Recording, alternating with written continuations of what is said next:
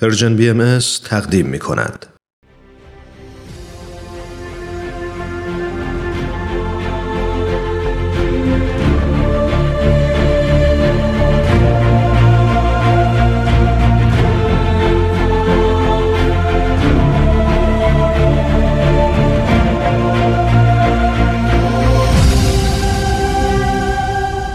چشمه خورشید نگاهی به آثار حضرت باب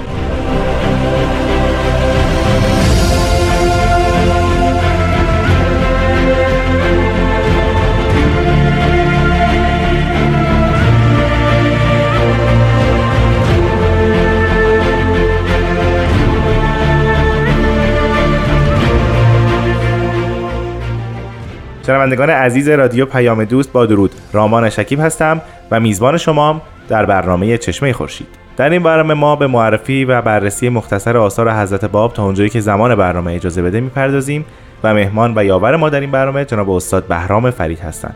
با ما همراه باشید.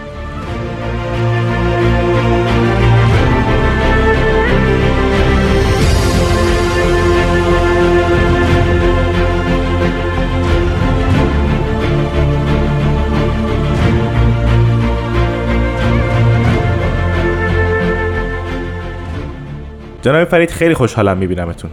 بله مرسی از شما. من هم خیلی خوشحالم که در خدمت شما و شنوندگان عزیز هستم. خواهش می‌کنم. ما در جلسه گذشته راجع به تواقی صحبت می‌کنیم از حضرت باب که در بازگشتشون از سفر بله. حج نازل شده. درست. راجع به چند توقی صحبت کردیم. خطاب جناب ملا حسین. اگر اجازه بدید راجع به توقیات دیگر خطاب به دیگران یا خطاب به اهل عالم اینجا صحبت بکنیم. بله بله. اولین توقی چه خواهد بود؟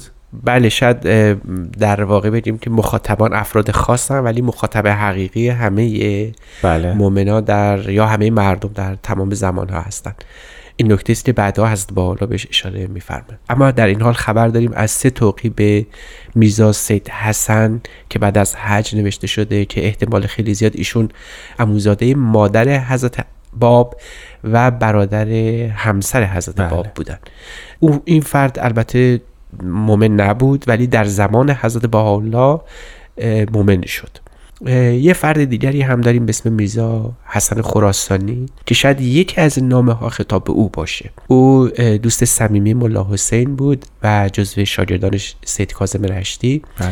در این نهضت بدی متحمل سختی های زیاد شد به قلعه تبرسی رفت و در اونجا هم سختی های زیادی کشید جزء بقیت و سیف بود بله. بعد در واقع رمیشا که بعد هم بهش اشاره خواهیم کرد اونجا کشته شد البته نکته جالب این است که این فرد که این یکی از این نامه ها یکی از این توقی ها خطاب به او هست. بله.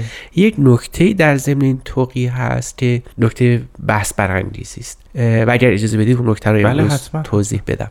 میفرمان انا لنعلم حکم ما انشأت فی علم الاصول. ما می‌دونیم که تو منظورت از علم اصول چی بوده. گویا طرف از این سوال کرده. بعد فرمان ان تکل علی الله. به خدا متوکل باش. و هل کتب کلها یعنی همه کتب رو محو کن و خوز عطا از ذکر اسم ربک. اسم الهی رو متمسک باش و کن من الشاکری اینجا دستور ظاهرا این است که همه کتب رو محو کن. این بله. همون مفهومی است که بعدها در یکی دو اثر دیگه حضرت باب هم به چشم می‌خوره.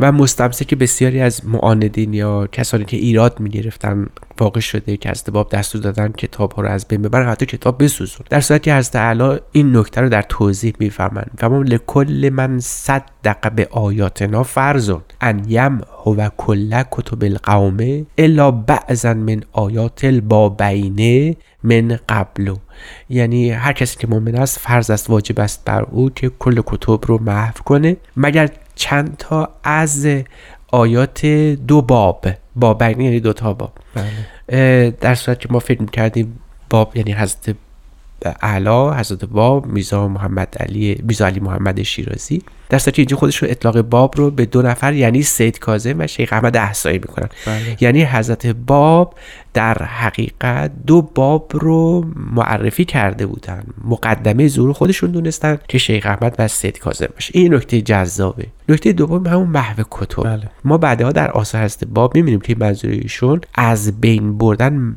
نیست بلکه منظورشون این است که ما توجهی به کتب قوم در برابر آیات الهی نکنیم. یعنی ما میزان قرار ندیم آثار و نوشته های قوم رو بشر رو در برابر آیات الهی. این توضیح نمیشه این وضع نمیشه این میزان نیست. میزان برعکسه. اونجا که میفرمایند که کل کتب مگر بعضی از آیات رو حفظ بکنید شاید منظورشون همین باشه که توجه کلی و میزان بودن آیات الهی است. توجه کلی به آیات الهی و میزان کردن اونهاست. بقیه کتب خود به خود در برابر این میزان الهی محو میشن. پس محویت به معنای از بین بردن نیست بلکه در مقام اول به معنای میزان قرار ندادن اونهاست. و بعد خود حضرت باب این نکته در آثار خودشون توضیح میدن. اصولا حضرت باب میفرمایند که کتبی که بی فایده هست مثل اون دقایق و ظرافی که تو علم اصول به کار رفته یا در فروع فروع احکام اسلامی مثلا می‌بینیم سی جلد کتاب راجع به فروع احکام نوشته میشه. درست. حضرت باب میفرمایند کتاب های بی فایده است. محو کردن به معنای نادیده گرفتنه. نادیده گرفتن کتاب هایی که واقعا ارزش خواندن و مطالعه نداره و این میزانش البته آیات الهی است.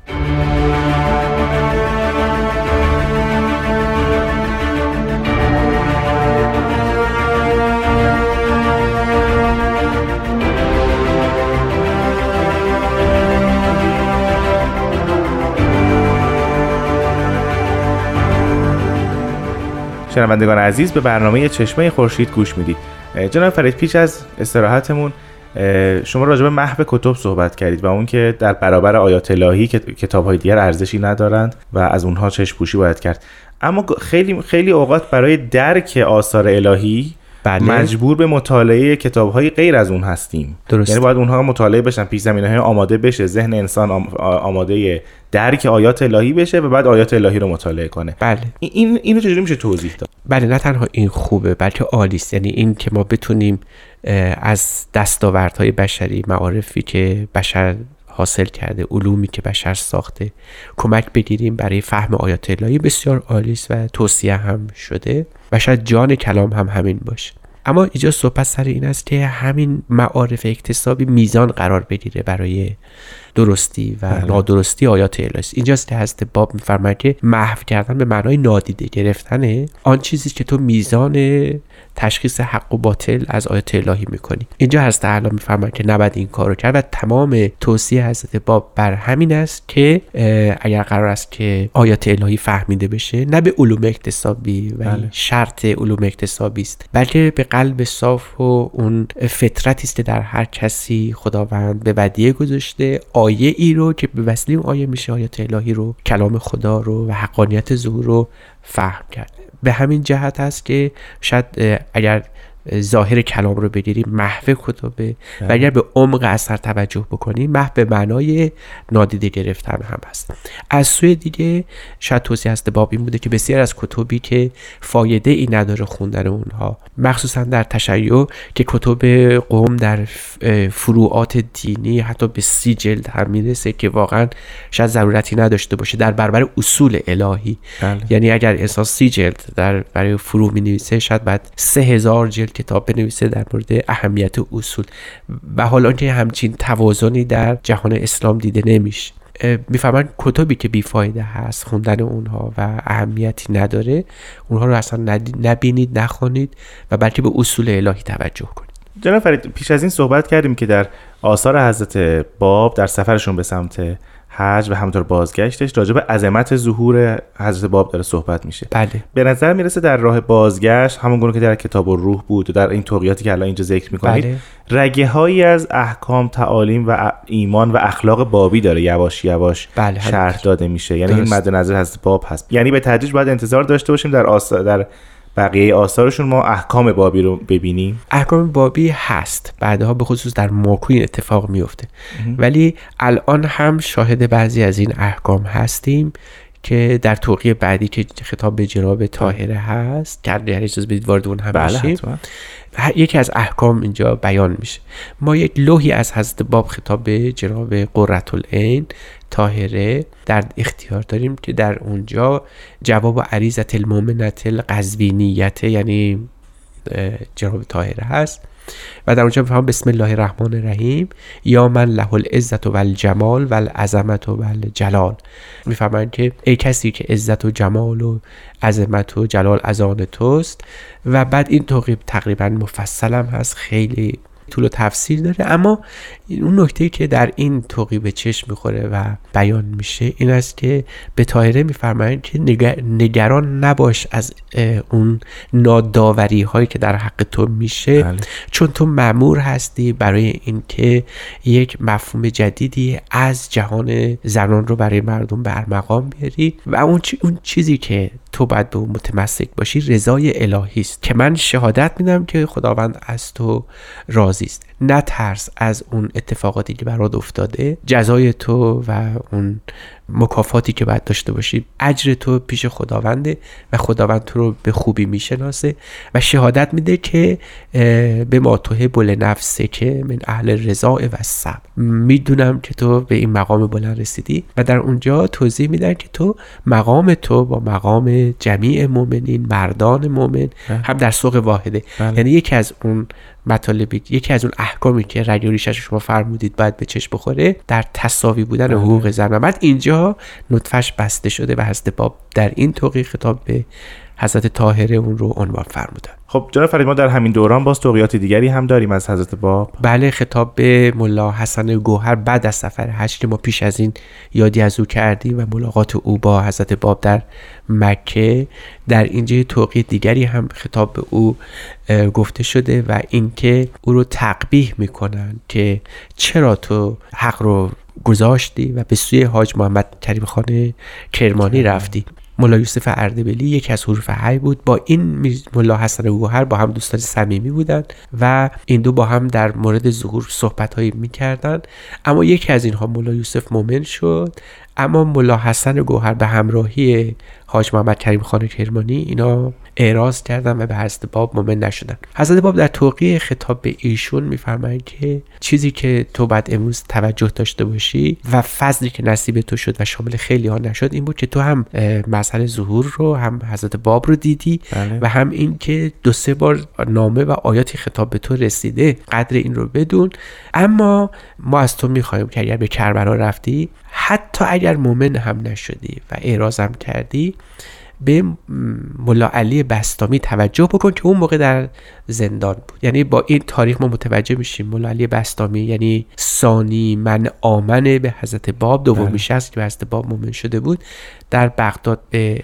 حبس افتاده و حضرت باب او توصیه می‌کنن که برو با علمای شیعی صحبت کن و علی بستامی طریقی برای آزادی او فراهم بشه.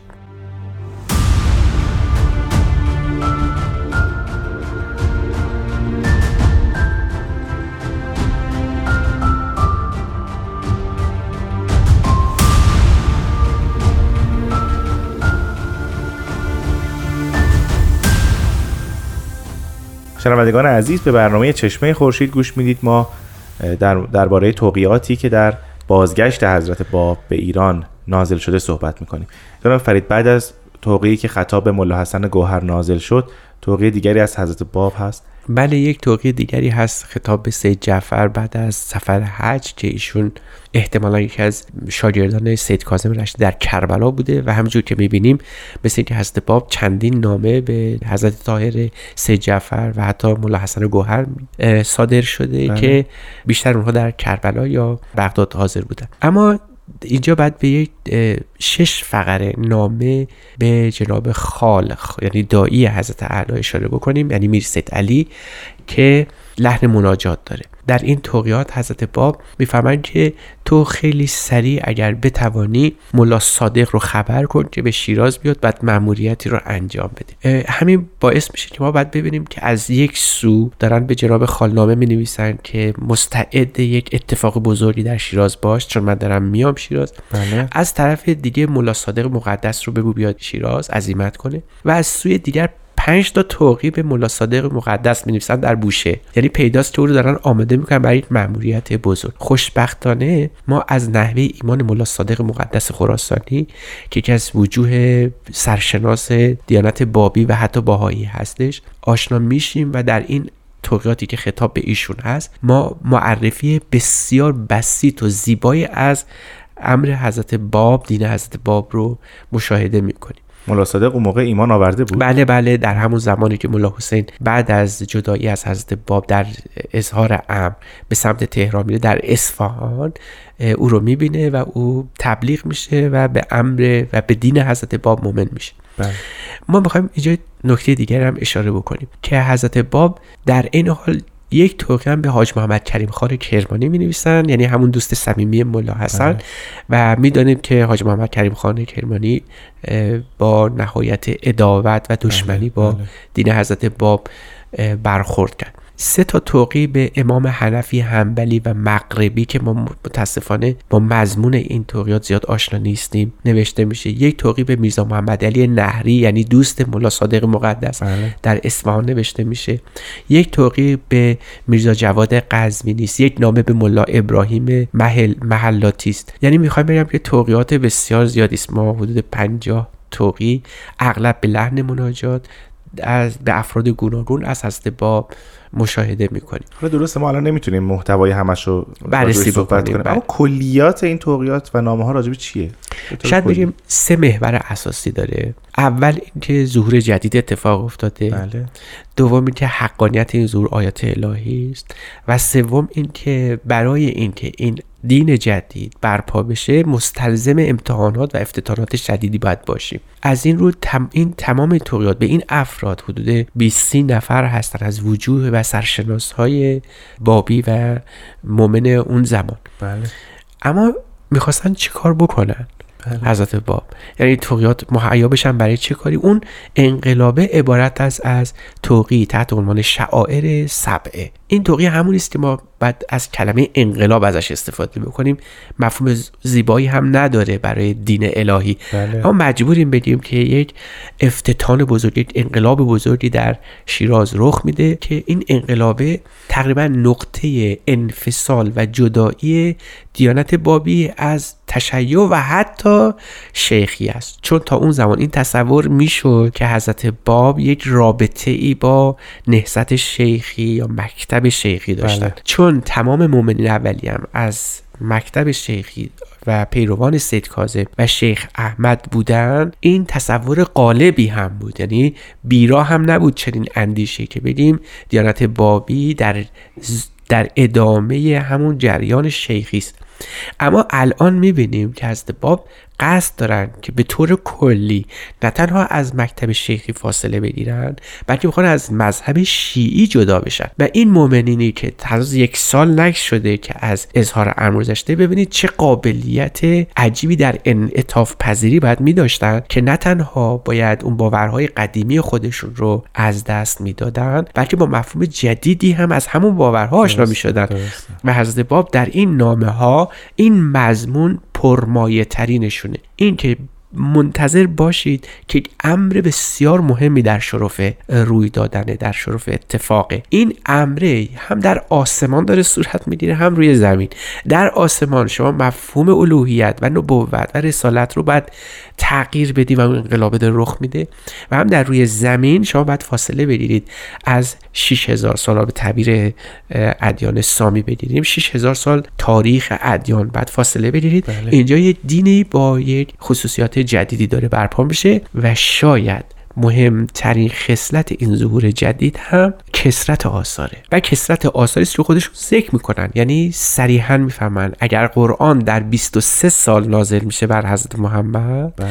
اما اینجا در عرض 6 ساعت به اندازه صحیفه سجادیه و در یک شبانه روز معادل قرآن نوشته میشه و اون انقلاب کلی که در آسمانه انعکاسش روی زمین کسرت آثار است. خیلی ممنونم جناب فرید. وقت برنامه ما به پایان رسید. ما در جلسه بعد راجع به توقیع شعائر سبعه صحبت خواهیم کرد. خیلی ممنونم که حوصله به خرج دادید. خواهش می‌کنم. شنوندگان عزیز بسیار سپاسگزارم که این هفته با ما همراه بودید. برنامه هفته آینده رو به هیچ عنوان از دست ندید. تا هفته آینده خدا نگهدار.